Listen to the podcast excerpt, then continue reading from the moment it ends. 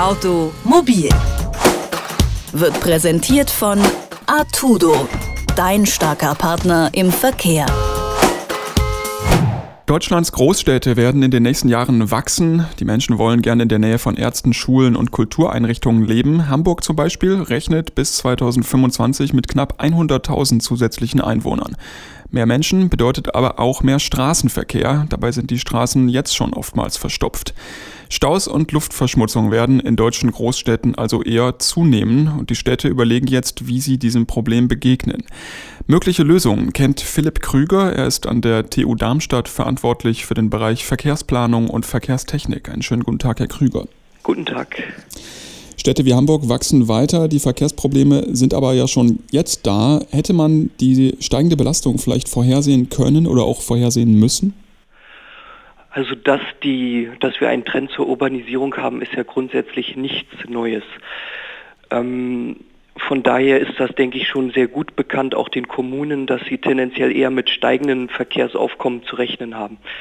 Allerdings äh, ist es so, dass wir ja durchaus auch gerade im Bereich der, ich sag mal, intelligenten Verkehrssysteme, also ich denke jetzt an Routingplaner, an Smartphone-Apps, an datenbasierte Verkehrssysteme eigentlich, dass wir da sehr, sehr positive Effekte auch haben im Nachfrageverhalten.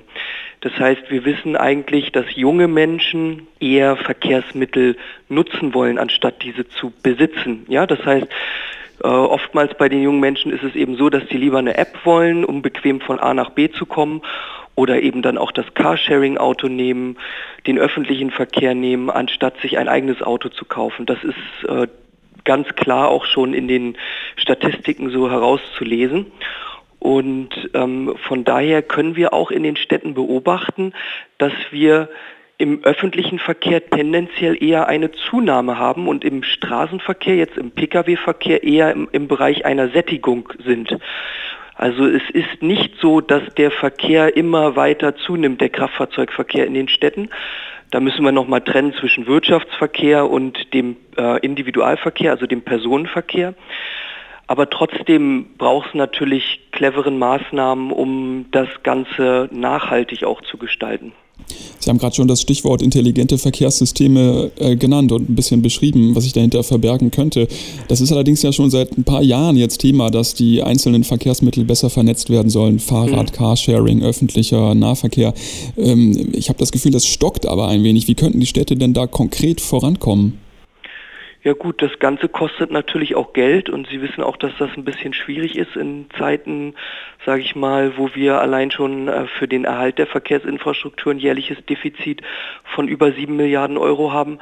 Das ist sicherlich ein Problem, aber die Kommunen sind einfach auch angehalten und auch gesetzlich verpflichtet zu handeln, nämlich dann, wenn Schadstoffe für Feinstaub oder andere äh, für andere, ich sag mal, negative Verkehrseffekte bestimmte Grenzwerte übersteigen. Das heißt, die Kommunen müssen da was machen, aber es braucht eben auch Kooperation von verschiedenen Aufgabenträgern.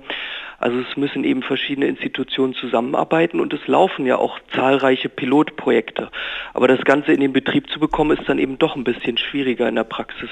Paris zum Beispiel hat äh, eine andere Idee noch entwickelt. Äh, die Stadt will ältere Busse, Lkw und Autos aus der Innenstadt komplett verbannen und als Ausgleich soll es dann Geld für ein Fahrrad oder auch für ein Jahresticket für die Metro geben. Mhm. Was halten Sie von der Idee? Na gut, also ich sag mal so, ich würde, grundsätzlich bin ich nicht der Freund davon, den Menschen vorzuschreiben, welches Verkehrsmittel sie benutzen wollen. Äh, so wie ich schon gesagt habe, ist es eben so, dass wir einen klaren Trend eigentlich haben hin zum öffentlichen Verkehr. Also in den 60er Jahren hat man eben noch die autogerechte Stadt geplant. Das kann man den Menschen aber auch nicht übel nehmen, weil eben diese, ich sag mal, Leitlinien der Verkehrsplanung, die ändern sich eben. Das heißt, ich denke, der Schlüssel liegt vor allem Dingen in integrierten Konzepten. Also wir sollten nicht eine Maßnahme machen, zum Beispiel jetzt im Straßenverkehr irgendwelche Verbote aussprechen, sondern wir sollten eigentlich integrierte Konzepte machen. Das heißt, wir sollten den öffentlichen Verkehr fördern und das können wir eigentlich nur erreichen, indem wir auch die Akzeptanz erhöhen.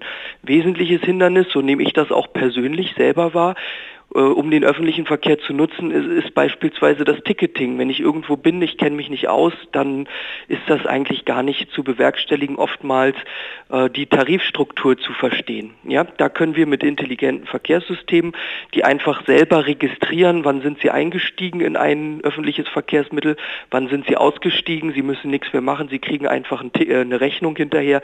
Dadurch können wir die Akzeptanz erhöhen und dadurch auch sicherlich das Nutzerverhalten, also der Leute, die dann tatsächlich tatsächlich mit den öffentlichen Verkehrsmitteln fahren, können wir dadurch erhöhen. Wenn Sie sagen, neben dem öffentlichen Nahverkehr ist auch das Fahrrad ein wichtiges Verkehrsmittel der Zukunft, wie kann es Deutschland denn schaffen oder deutsche Großstädte, den Fahrrädern wieder mehr Raum zu geben?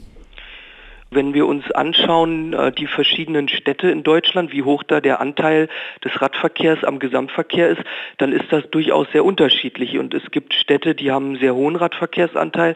Es gibt Städte, die haben eher geringen Radverkehrsanteil.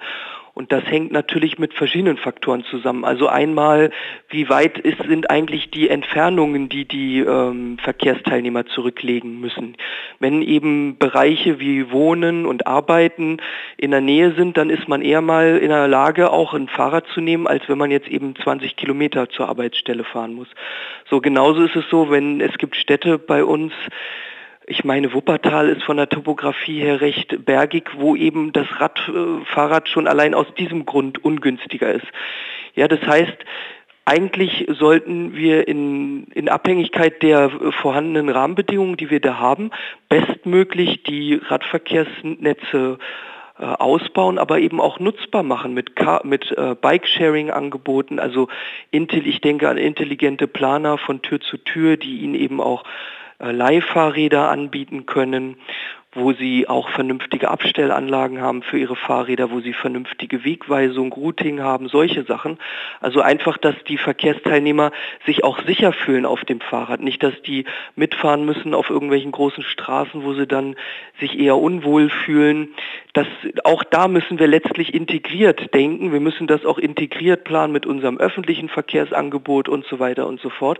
Aber letztlich sollte es darum gehen, dass wir die Akzeptanz für den Radverkehr erhöhen durch bauliche Maßnahmen, durch intelligente Verkehrssysteme und das halt im Rahmen auch der vorhandenen Gegebenheiten, also je nachdem, wie es eigentlich der Planungsraum uns auch ermöglicht dann. Sagt Philipp Krüger von der TU Darmstadt, er hat uns Möglichkeiten erklärt, was Großstädte gegen die steigende Verkehrsbelastung tun können. Haben Sie vielen Dank. Sehr gerne. Automobil wird präsentiert von Artudo Dein starker Partner im Verkehr.